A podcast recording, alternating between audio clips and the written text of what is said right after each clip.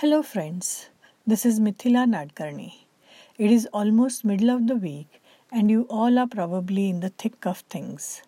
My podcast could be just the break you need. Today's narrative and story is about pets. Pets provide many benefits for people companionship, assistance, and protection.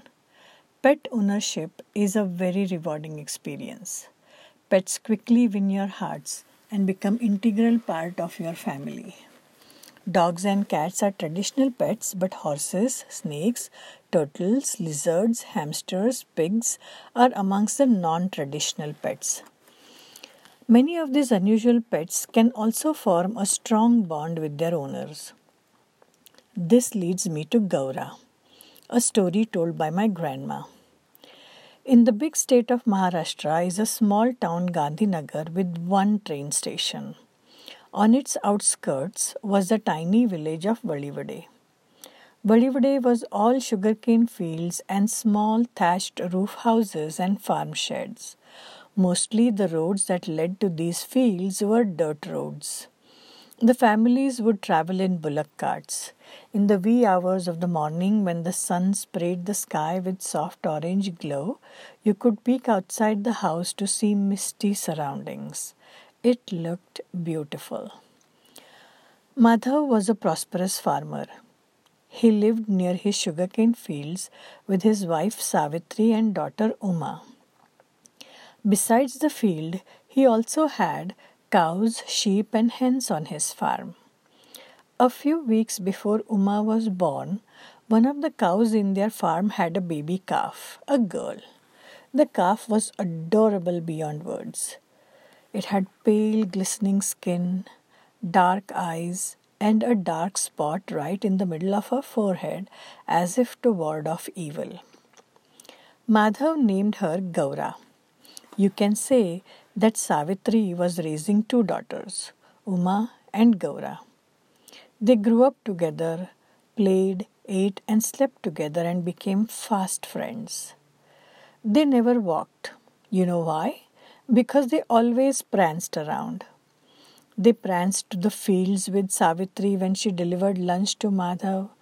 They pranced to the market in the evening. They pranced to the lakeside and swam for hours.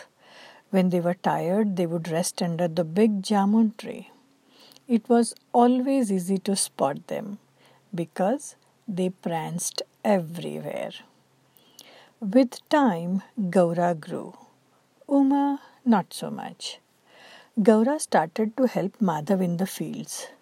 She did not prance anymore. She now had a master in Madhav who showered her with lots of attention and always cared for her.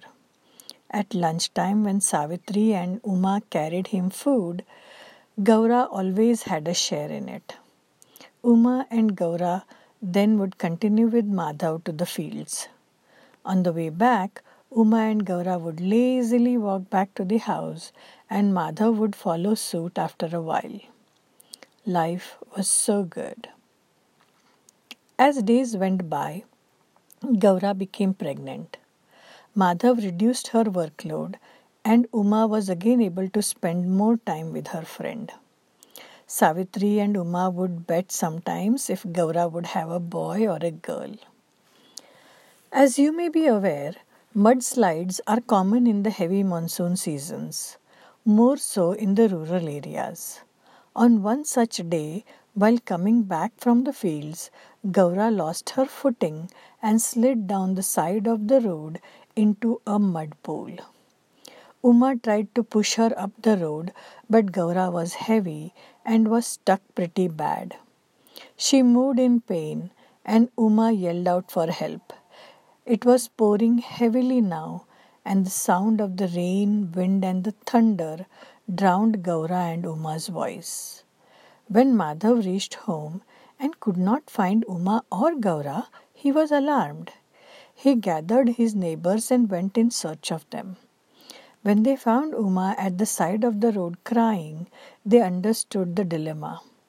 After a few grueling hours of figuring out how to get Gaura out, the team managed to use bamboos to push under Gaura's feet and belly and carry her out of the mud pool. Poor Uma. She was soaked to the bone and was crying bitterly seeing Gaura's state. Gaura, on the other hand, had lost the use of her front legs from the drop. The bamboos had gashed her at several places. Her eyes were red and her face was filled with tears and pain. She was now in a stress induced labor. Meanwhile, Savitri was anxiously waiting and praying for the safety of her kids. As soon as she saw Gaura being carried on bamboos, she instinctively knew this was not the end. She quickly laid hay on the shed floor, brought in water, towels, and blankets, Gaura was not able to stand, hence, she was still boosted on the bamboos, which helped her give birth. She was exhausted and traumatized. As soon as her baby boy was born, she was laid on the hay floor and Madhav sat by her. He lifted her head upon his legs and caressed her head. There she lay, all drained and tired and exhausted and hurt. Uma carried the baby to Gaura, who licked her for a little bit but could not do it for long. Savitri cleaned the baby calf and handed him to Uma. All four of them spent the night in the shed. In the morning, in Madhav's arms, Gaura had left them all. In that one night, Uma became a grown up. After all, she had a baby calf to care for. She would be there for him the same way her friend Gaura was with her throughout her childhood days. Uma named the calf Shambhu. I hope this story helps you love your pets a little bit extra today. Until next week, stay inspired and be kind.